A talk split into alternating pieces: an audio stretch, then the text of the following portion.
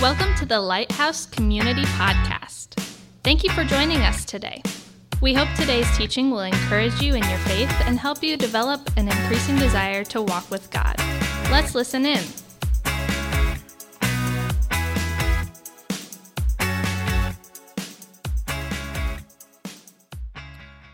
Well, good morning and welcome to Lighthouse Community. I'm so glad you guys are with us today. My name is Fritz. I'm one of the pastors here, and uh, thanks for joining us, especially all of our guests, because because you could have been anywhere that you wanted to be, and you chose to be here today. And so thank you for trusting us to share Scripture clearly uh, and to help you know God a little bit better. And so I also do want to take a moment. I want to welcome anybody from Bluffton Community, uh, our growing uh, campus online, Lighthouse Online, any friends from Living Hope. And then I know we We've got some of the Faustoria launch team in the house, so we're glad that they're with us this morning. Yeah, very, very good.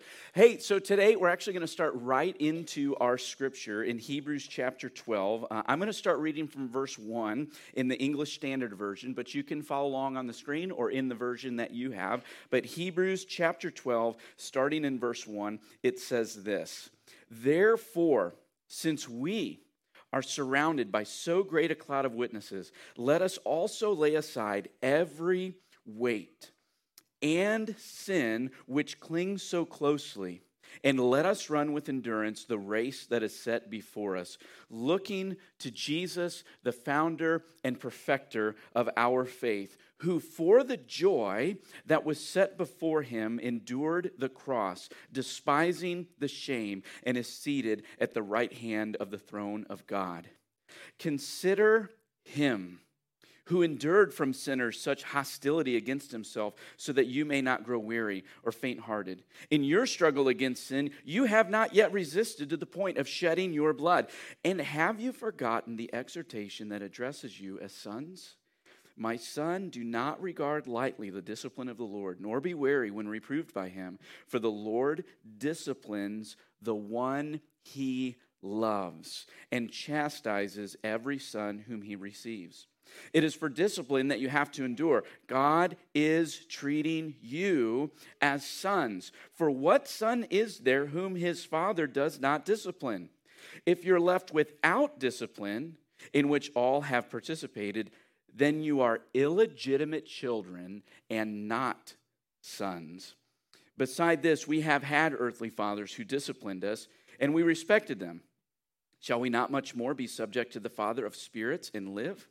For they disciplined us for a short time, as it seemed best to them, but he disciplines us for our good, that we may share his holiness.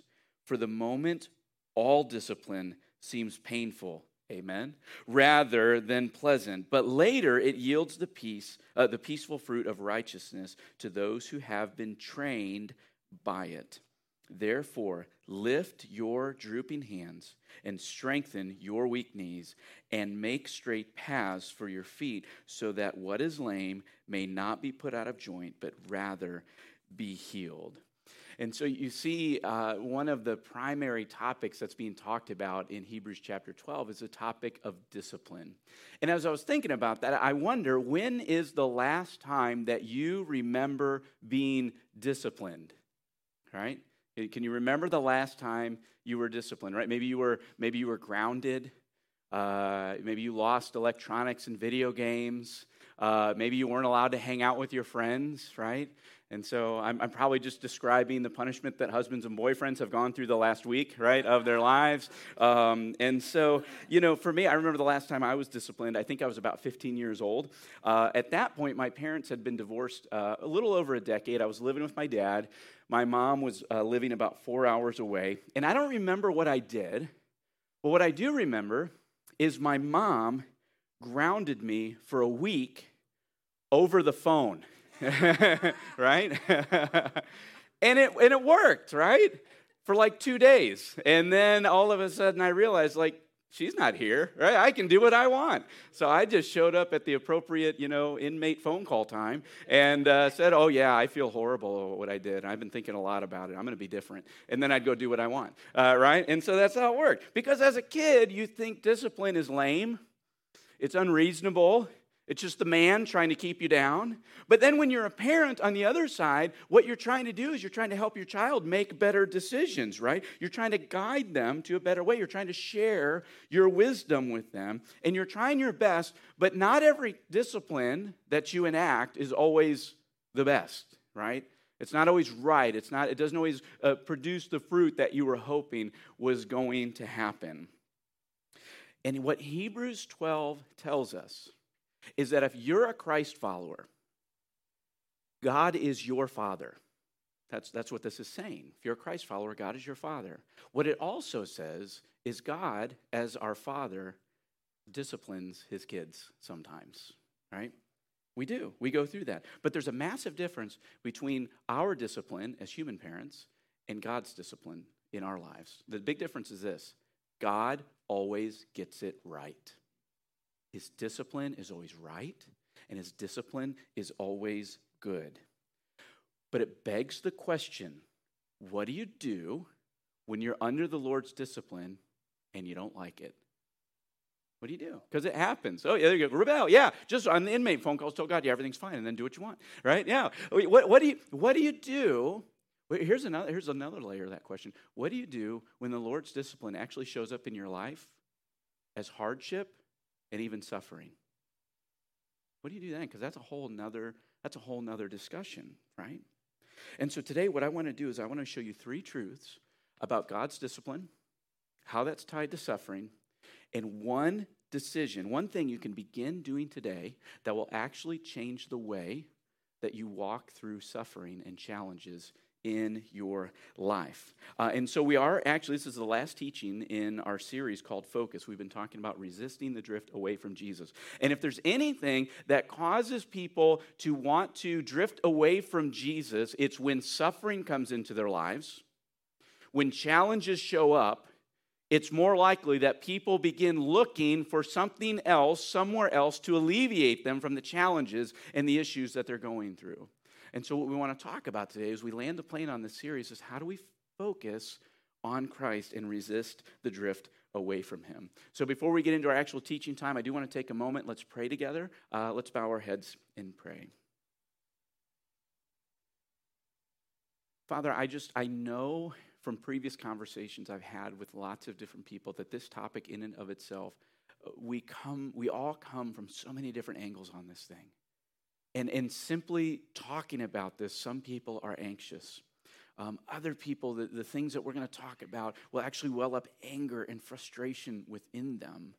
And yet, I know that for every one of us, because we're simply looking at the truth that you have spoken into our lives, that we can find healing, that we can find hope, that we can learn how to rely on you more than we ever have in our lives before, through these different types of seasons. So I do want to pray for any of my friends, any of my family, that right now they sense the drift in their lives. And I pray that this time together in the scriptures would actually be a time to just focus on you, to look to you, and to trust you every single step of the way.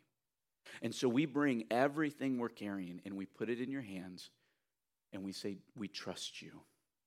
Lead us in this moment, we pray. We ask these things through Christ's mighty name. And everyone said, amen. Amen. Amen. Okay, so the first truth I want to talk to you about out of Hebrews chapter twelve is this: faith in Christ is marked with suffering. Faith in Christ is marked with suffering. You see, discipline is the topic that's being talked about in Hebrews twelve, but the real issue is it's really talking about suffering. It's talking about hardship and challenges. And the reason I know that, there's a couple of reasons, but one of the big ones is the chapter just before, Hebrews eleven, it's usually referred to as the Great Hall of Faith. And so you have all of these accounts of Old Testament saints and the faith that they had walking with the Lord during that time. And that's true. I'm not taking anything away from that. But what I would also say is when you look at those accounts, even what's written in chapter eleven, you also begin to see very quickly that those Old Testament saints faced opposition and even suffering because of their faith. Right? Think about Abel. Abel was simply killed for worshiping the Lord. Noah suffered under ridicule from people who did not believe what God had said to him. right? Abraham suffered from doubt. Moses uh, suffered. He, uh, he had an entire nation pushing against him and Aaron along the process. When you think about Joseph from the Old Testament, he was sold into slavery by his brothers and wrongly imprisoned for something that he never, ever did. And so you begin to see this very quickly, uh, very clearly. When you look at uh, actually Hebrews eleven, starting in verse thirty-six, it begins to describe some other people. They don't give their names, but it shares their story. It says this: others suffered mocking and flogging and even chains and imprisonment. They were stoned. They were sawn in two. They were killed with the sword. They went about in skins of sheep and goats, destitute, afflicted, mistreated, of whom the world was not worthy, wandering about in deserts and mountains and in dens and caves of the earth. New Testament believers understood that suffering is a normal part of faith in Christ. They knew that. They understood that because they understood that suffering can come from other people when they oppose you in your faith. We we call that persecution, right? It can come from that. Uh, suffering can also come just simply from the human desires that we have that are outside of the will of the Lord. Suffering also shows up in our struggle and our battle against sin. And so there's all kinds of form that suffering can take, but what you need to know is if you're a Christ follower, you are going to face suffering. It's going to happen because faith in Christ is marked with suffering. And that statement alone bothers many, many Christians in America, because we've tried to ignore the role that suffering plays in our lives and in our faith of every single believer. What, what I see happening so much is too many people focus only on God's love, only on God's blessing, only on God's protection, only on God's healing. And in the midst of that, they try to ignore and look past any suffering that shows up in their lives. And what we've done is we've actually developed an understanding of Christian life that is inconsistent with Scripture, and it's actually inconsistent with our daily experience, right? Because suffering shows up, challenge shows up, hardships show up all of the time.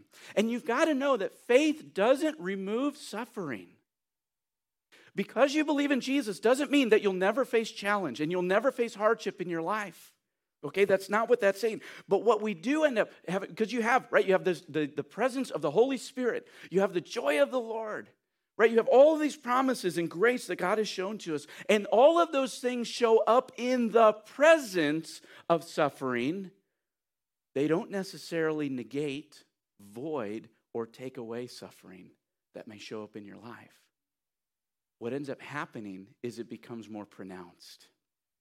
God's goodness becomes more clear, right? The presence of the Holy Spirit becomes even more profound and sweeter in our lives because of the challenge that we're facing. But you have to understand that following Christ is marked with suffering.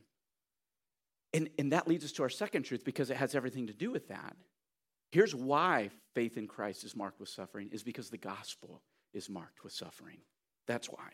You, uh, verse two of chapter twelve says that Jesus is the founder and the perfecter of faith. And so what that means is Jesus is the perfect example of a life lived by faith in God.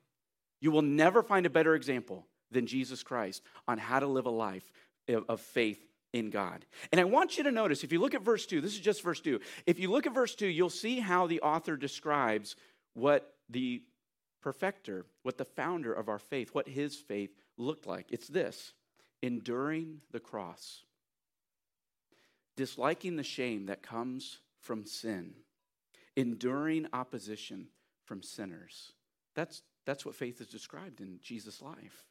Now, make no mistake, it also talks about joy that comes. It also talks about sitting uh, at God's throne. But you have to know that Jesus actually had to go through suffering, and the joy and the throne came on the back end. He had to walk through suffering. See, the gospel is marked by suffering. Uh, look at Philippians chapter two, verses seven through eight, right? It says this, that Jesus gave up his divine privileges He took the humble position of a slave and was born as a human being. When he appeared in human form, he humbled himself in obedience to God and died a criminal's death on a cross. What this is saying is that Jesus left his glory in heaven and he suffered becoming a human. He suffered limitations. He endured persecution from the very people who were supposed to be representing God. I want you to think about that. God himself showed up, and the people who were supposed to represent God beat him, tortured him, opposed him, and killed him. Okay, this is what Jesus faced in his life. He suffered death on the cross. He suffered separation from the Father. He suffered under the weight of every sin from every person of all time. This is what Jesus went through. After his resurrection, he's talking with some of his disciples, and Luke chapter twenty-four, verse twenty-six, records this rhetorical question that Jesus asks his disciples, which is this: was it not necessary that the Christ should suffer these things and enter into his glory? Right? He had to walk through suffering for the glory on the back end. And so you've got to know that the gospel is marked with suffering. And so as the founder and as the perfecter of faith in God, Jesus' life becomes a model, becomes an example, and, and it begins to indicate what our faith will look like and the things that we'll face. And so if the founder endured suffering, if the perfecter endured challenging and hardship, that means that we can expect to face suffering and challenge as well. So you have to know that the gospel is marked by suffering. But here's where everything changes, right? Following Christ is marked by suffering because the gospel is marked by suffering. But here's the third truth. Jesus has transformed suffering. Jesus has transformed suffering. See, verses four through eleven of Hebrews chapter twelve are a reminder for some people who kind of already heard, but they forgot. But it's also new information for people who had never known this. And it's this. Here's what it's describing: that not all struggles, not all suffering, and not all hardships are punishment. That's what this is talking about. Not all struggles, not all sufferings, and not all hardships are punishment. In fact, for the Christ follower, there is no more punishment for sin. I need to say that again. There should have been about forty-seven amens behind that thing, okay? And so, right, so for the follower of Jesus Christ, there is now no more punishment for sin. That is so critical. Yeah, that is so critical. You have to understand that because Christ has taken on all of the punishment for your sin, not some of it, not most of it, not almost all of it. Christ has taken on all of the punishment for all of your sin if you are in Christ. In fact, it would literally be wrong for God to punish you for a sin that Christ has already taken punishment for. This is what James chapter two, verse one is talking about when Jesus serves as our advocate. And so when you sin and you come to the Lord and you confess and you repent, right, Jesus is reminding the Father, uh, Father, you you you cannot punish Fritz for that sin because I've already taken punishment for that. And you know it would be against your character, and you know it would be wrong to punish him for sin that you've already taken punishment for. That's so critical. And so because of that, Christ has transformed suffering. It's no longer punishment. What it is, is it's discipline. This is what Hebrews twelve is talking about. Now for us, I think we get a little bit, we have an understanding of discipline that's different than what Hebrews twelve is talking about. Because Hebrews twelve discipline, we think of punishment when we think of discipline, right? Some type of rep- retributive action. You didn't clean up your room, right? No electronics for you for the rest of the day, right? I'm going to show you what, you know, I, I live in that world right now, okay? I got like three little kids, or four, four of them. Yeah, that's right, I got four of them. I, yeah. I love them all dearly. Uh, yeah, we're very close. Um, but but discipline in Hebrews chapter twelve isn't about punishment. Actually, a better way to translate the word discipline in Hebrews chapter twelve is actually the word training. The better way to understand Hebrews twelve discipline is actually training. That when you face hardship, when you face hard, when you face suffering, God is training you. He's training you. He's training you to rely on him. He's training you to come into the character of Christ like you never have before. He's growing you. into the character of Christ. And so you need to know that God will actually use hardship to transform your life. And what that passage says is that when God trains you with difficulties, it is a sign that you are God's kid. When God trains you with challenges, it is a sign that he loves you and that you belong to him. If God, catch this, this is important. If God allows you to walk through hardships in your life, it's because he's inviting you to learn how to rely on him in a way that you haven't picked up yet. That's what this is about. That's what this is about. And there's two important points about suffering that I want to draw out just very, very quickly. One, if you're a Christ follower, you do not have to be afraid of the hardships and the difficulties that you face. You don't have to be afraid. You don't have to wonder if God is punishing you or not, because you know he's not, right? Christ has already taken all of that for you. Here's the second thing that's important. It's, it's a warning, and here's the warning. Not all suffering carries God's approval. Let me say that again. Not all suffering that you face carries God's approval. The reason I say that is there are some people, in an effort to uphold their theological philosophy, will say things like, it was good for you to be abused, that it was God's plan for your family member to be murdered, that it was God's plan for you to face sexual abuse. And then you need to hear this. That was not God's plan.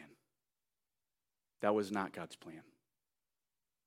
Sometimes sinful people do sinful things to hurt others, and that's the plain truth of it. That's what it is. And it doesn't carry God's approval that it happened in your life. But here's what the Bible would say. Here's what the Bible would say. That God can take evil acts done by sinful people that were designed to hurt you and maybe even kill you. And God can take those and actually transform them and bring his good out of those situations. Then his fingerprints on that. You understand? There's a massive difference between those two things. That is how powerful our God is. That is how power, that's, that's how Christ can transform suffering that you and I face in our lives. And so what does that mean for us today? And I think what that means for us is, if the writer of Hebrews was here today, I think what he might say is this, that in your suffering, fix your gaze on Christ, no matter what. That in your challenges, in your hardship, fix your gaze on Christ. Because you, you are going to face suffering in your life. Every single Christ follower is going to, even if you are of faith. The suffering is going to look different at different seasons in your life. Right? Like if you're if you're a middle school, high school, or college student here, it, it might look like this. You may face hardships because re, a relationship or a friendship ended that you thought, well, you guys were going to be friends forever, and for some reason it just it went kaputs. Right? It could be uh, consequences that come as the result of experimenting with things like alcohol or drugs or sex outside of marriage. Uh, it could be uh, challenges that come from not being able to get into the school you really wanted to, or uh, pursue a career that you had a deep desire for. Right? It could look like that. And then it doesn't get any easier if you have kids and you get married, right? Young families, your hardship might come through financial challenges, right? You you you might uh, face the, the unique opportunity of raising kids that just have really significant uh, needs in their lives. You could be looked over promotions. You could be looking over, uh, be looked over for new opportunities. Lose someone that you love dearly. And, and you know, if you're if you're past that phase, empty nesters, it doesn't necessarily get any easier. Because you could end up facing the divorce of a person you were married to twenty plus years, and they just walk away from you. You could get the diagnosis of something that just you weren't expecting at all. You know what some people start doing later in life is they start feeling the weight of the reality that they used the peak years of their life to pursue stuff that didn't even matter. Because now they're seeing the reality of what real life really looks like. And then it doesn't even really matter what age you are, because we have all kinds of people, all ages, all demographics, all financial strata who are suffering from mental illness, unmet expectations, feelings of isolation and loneliness. It's not a matter if, it's when. That's what it is, it's when. And when it comes. The scriptures would say, fix, right? You could be in the nursery right now, losing your mind, right? No. Any age, it doesn't matter. When those times come, I guarantee they're coaching right now. Fix your gaze on Christ, little one. Fix your gaze on Christ. You know, a few months ago, uh, Christina, my wife Christina and I, we went to the Toledo Museum of Art. And uh, I've never been there before. And if you've never been, you should go too. And I'm not even a cultured person, and I really enjoyed it, right? And so uh, we went, and they have this, uh, a couple of rooms or sections, I don't know what you call them, uh, but that are just devoted to paintings that are focused on scenes from Scripture or uh, historical uh, people of faith, things along those lines. And there was one painting that really grabbed my attention. It was actually a painting of the crucifixion of Christ. And so they had a bench there, because uh, if you're tired of standing, you can just sit down. I was hoping that some guy was going to come by with peanuts and hot dogs later, but that never happened. Um, but I'm sitting there, and I'm staring at this painting, and I'm just gazing at it. And what I'm noticing is I'm looking, Jesus is the centerpiece, right? Him on the, on the cross is the centerpiece. But as I'm gazing at this painting, longer and longer, I start noticing these additional details. I'm noticing there's a soldier in the background who's right offering the wine mixed with gall to Jesus on a hyssop branch. Down in the bottom right, uh, there's some soldiers who are gambling for Jesus' uh, clothes. I look to the left, and there's Mary uh, surrounded by some other women. You can see her. She's just weeping because her son is being killed on the cross. And I'm just, I'm noticing all of these additional details that are in there. And the longer I gaze at it, I actually begin to see the brushstrokes that are on the painting. And I'm starting to think, this guy or this gal painted this thing literally hundreds of years ago as an act of worship unto the Lord, and here I am looking at it, and I'm noticing all of these fine, intricate details as I'm gazing upon this painting. And when you're facing hardship, what Hebrews twelve is inviting is to fix your gaze on Christ, and you look at him, and you look at him, and you gaze upon him, and you focus on him, and you see all of the intricacies of who he is and what he's done and what he's accomplished. You think deeply about who he is. You think deeply about what he's done for you. The fact that the Holy Spirit is living inside of you right now. And he begins, the Holy Spirit begins to remind you that the hardship you're facing, this is not punishment. In fact, I appreciate what the author Jerry Bridges writes. He says this: the purpose of God's discipline is not to punish us, but to transform us. But we must be transformed more and more into the likeness of Christ. That is the purpose of discipline. That, being transformed into the likeness of Christ, that is the purpose of discipline. And so when you're going through discipline, when you're going through training, fix your eyes on Christ. So the question then becomes, how do I do that? Very, very quickly, three ways that I think will help you fix your gaze on Christ from Hebrews chapter twelve. First one is this: think about Christ. It comes from Hebrews twelve, verse three. That verse starts out this: consider him. Consider. To consider something is to think carefully with great effort and great precision. Actually, that Greek word is really closely related to our word analyze. You think about him. Right, you consider him. You fill your mind with thoughts about who Christ is from the scriptures. You examine his life. You discover how he trusted God in his own times of suffering and hardship. You think about what it means to be saved from sin, and God's Holy Spirit is living in you, and that one day you will be with him for all of eternity. Right? That'll be, that'll transform you. Second way you can fix your gaze on Christ is to pray. is to pray.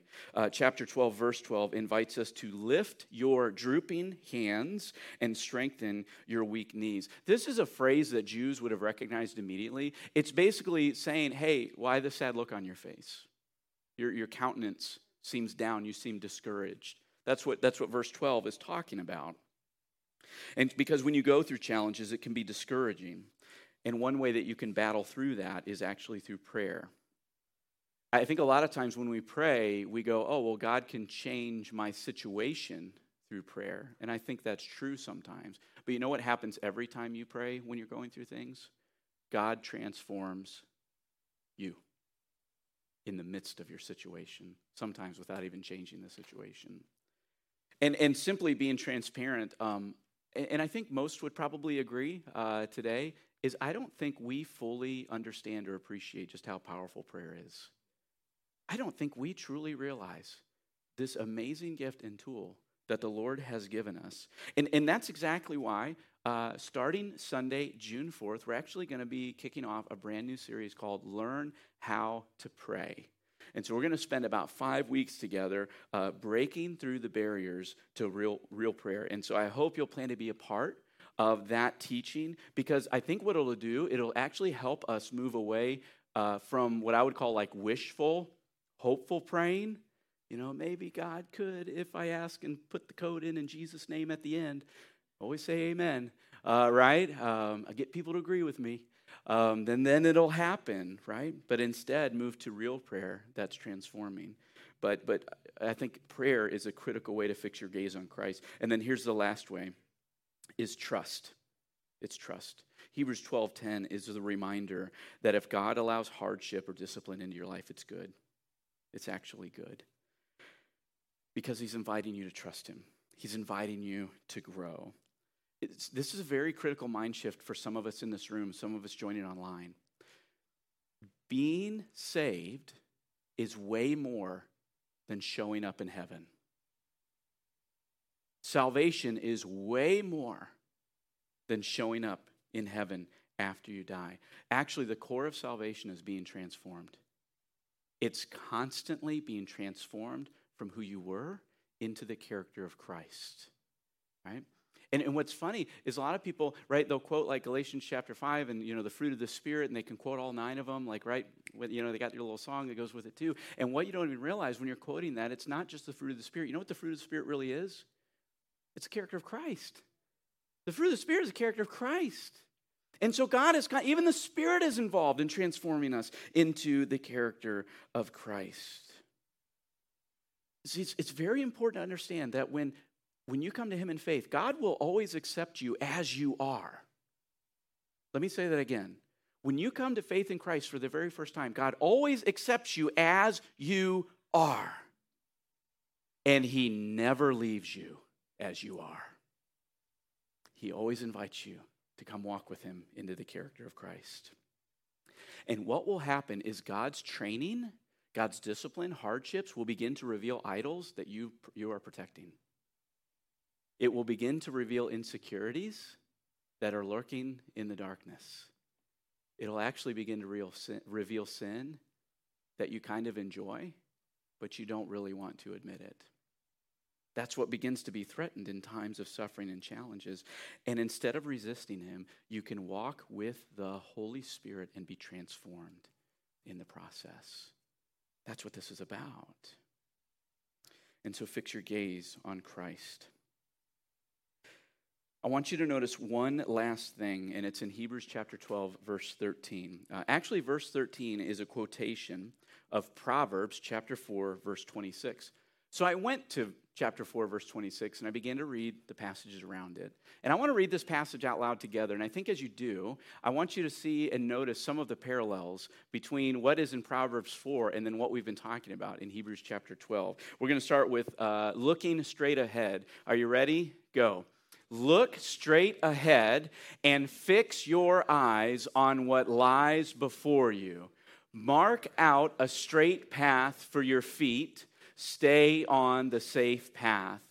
Don't get sidetracked. Keep your feet from following evil. You catch a few themes that crossed over that Hebrews twelve borrowed from, right? Fix your eyes on that which lies before you. This is what Christ did. Christ looked ahead to the joy that was going to come, and it led him to walk through the suffering in his life for us.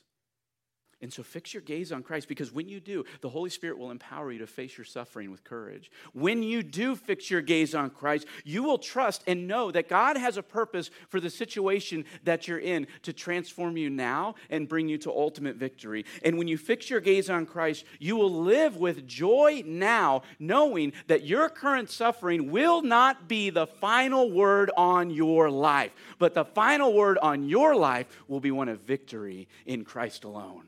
The final word on your life will be, well done, good and faithful servant, enter into your master's joy. The final word on your life will be in the presence of the Father and the Son and the Holy Spirit, with nothing between you and him ever again. And it will make the things that you walked through in this world a distant memory.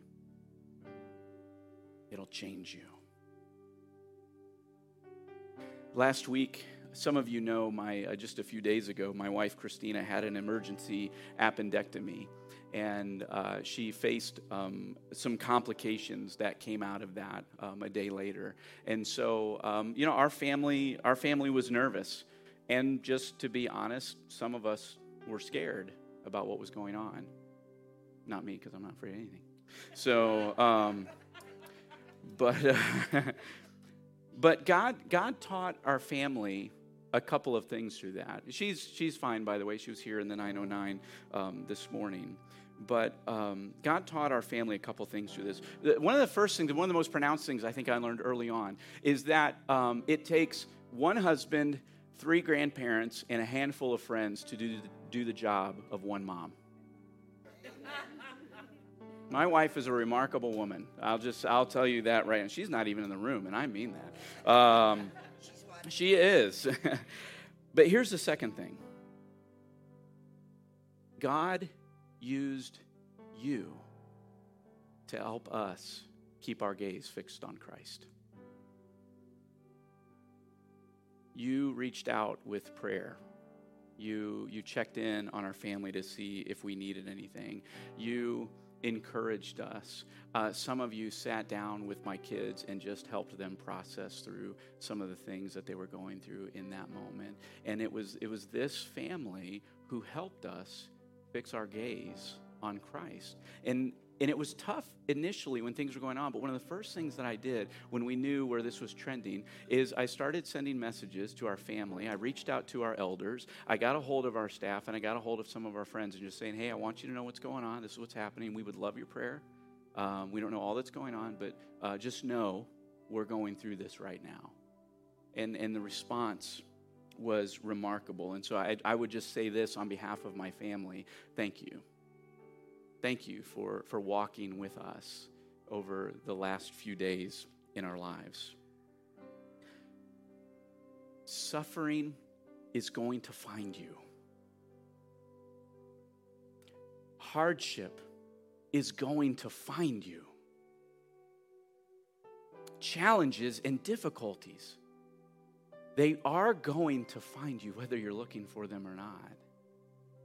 This is my prayer for you, is that when they do find you, that they would find you with your gaze fixed on Christ. And that would make all the difference. I want to invite you to bow your heads and to close your eyes and to ask this question, Jesus, what are you saying to me right now? And then I just want you to listen to him for a moment.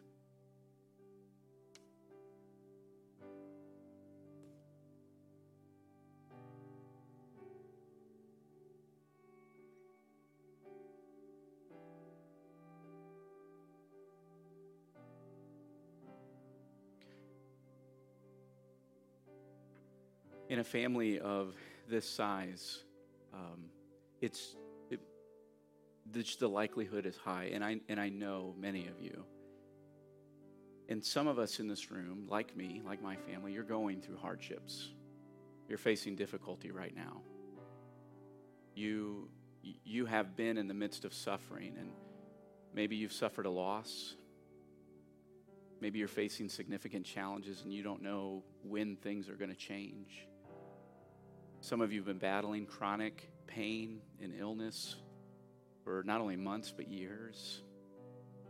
Others of you don't know the state of some of your relationships and what's going to happen and where you're going to go. And, and you're thinking about family members who are far from Christ, and you've been praying for them, and you've been, you've been asking the Lord to move in them in remarkable ways. And you're, and you're kind of waiting right now. And so I, wa- I want to do something this morning that we don't normally do. It's a little bit different. Um, but like I said, one of the first things I did was was reach out to the people that I know loved me and would walk with me. And I think that made a massive difference for our family over the last few days. And so what I'm going to ask you, those of you who are going through situations in your own life, I'm going to ask you to take a step of courage as well and identify yourself if you're going through suffering, challenges, difficulty, hardship in your life.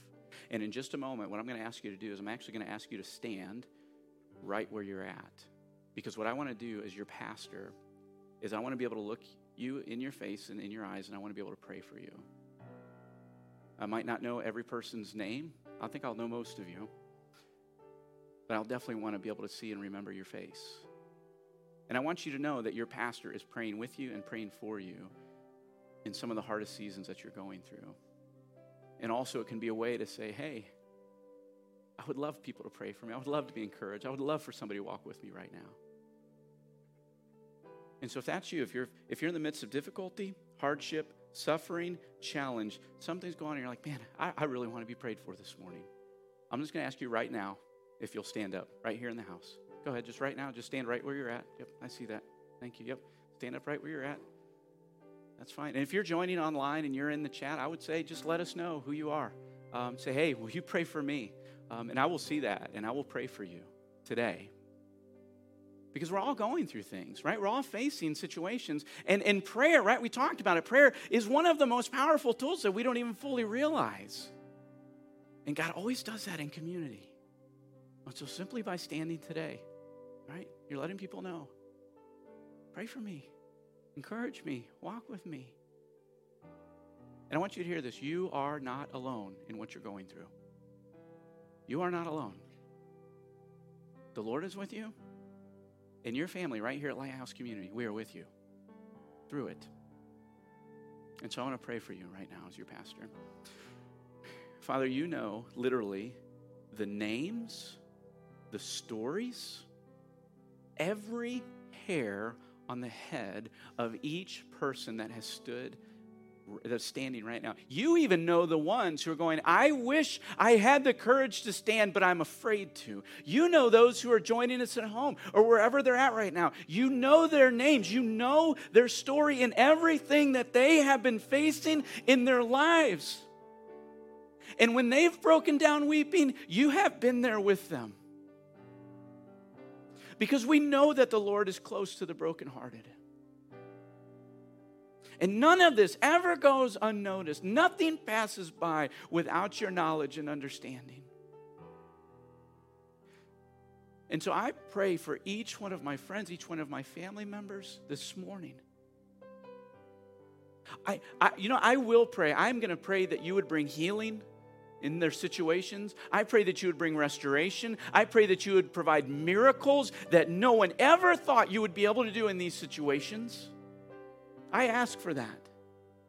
But even more, I would ask that they, each person standing, now each person identifying, each person who desires you, they would recognize your presence in the most real way ever. That they would know they don't walk alone, but they walk hand in hand with the creator of the universe.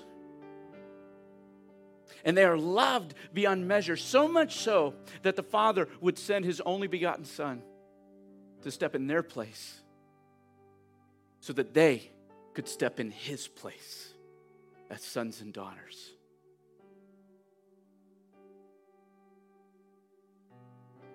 Would you teach us how to rely on you in ways we've never thought before? Will you transform us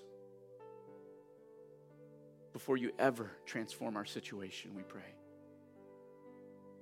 We trust you. This is our declaration of trust right now, Father, that we're going to walk with you because we know you're going to walk with us. We worship you in the midst of this. I'm going to ask everybody else in the room this morning if you'll join us in standing as well as we prepare to worship. What's going to happen is the band's going to lead us in one more song. And I know that that I got to pray for you just now. But let me tell you what's going to happen. There are prayer partners, prayer leaders who are going to be available in every corner of the room, right? Up here by the cross, over here on my left, your right, back by the double doors, over here by the sound booth. People, they'll have lanyards. They'll be conspicuously marked to pray with. And, and I would encourage you, go. Don't, don't pass up this blessing to be prayed with and to be prayed over today. Because there's something wonderful about leaning into the ear of somebody and saying, this is the thing I'm going through. Will you pray for me? And I can't tell you the number of times I get prayed for on a Sunday morning by one of these leaders, and they pray exactly what I need to hear in that morning. And many times they're praying differently than I thought, and it's better, right? Because I'm all like focused in on my problem going away, and they're focused in on helping me know the Lord Jesus more closely than I've ever known him before. And so I'm grateful for this team. I would invite you to leverage them this morning. Holy Spirit, I pray that you would draw every single person who needs prayer right now. In the name of Jesus, amen. Thanks for joining us. If you'd like to learn more about Lighthouse Community, check out our website at my lighthouse community dot com or connect with us on Facebook. You're invited to join us live Sunday mornings at nine oh nine or eleven eleven. Thanks again for listening to the Lighthouse Community Podcast.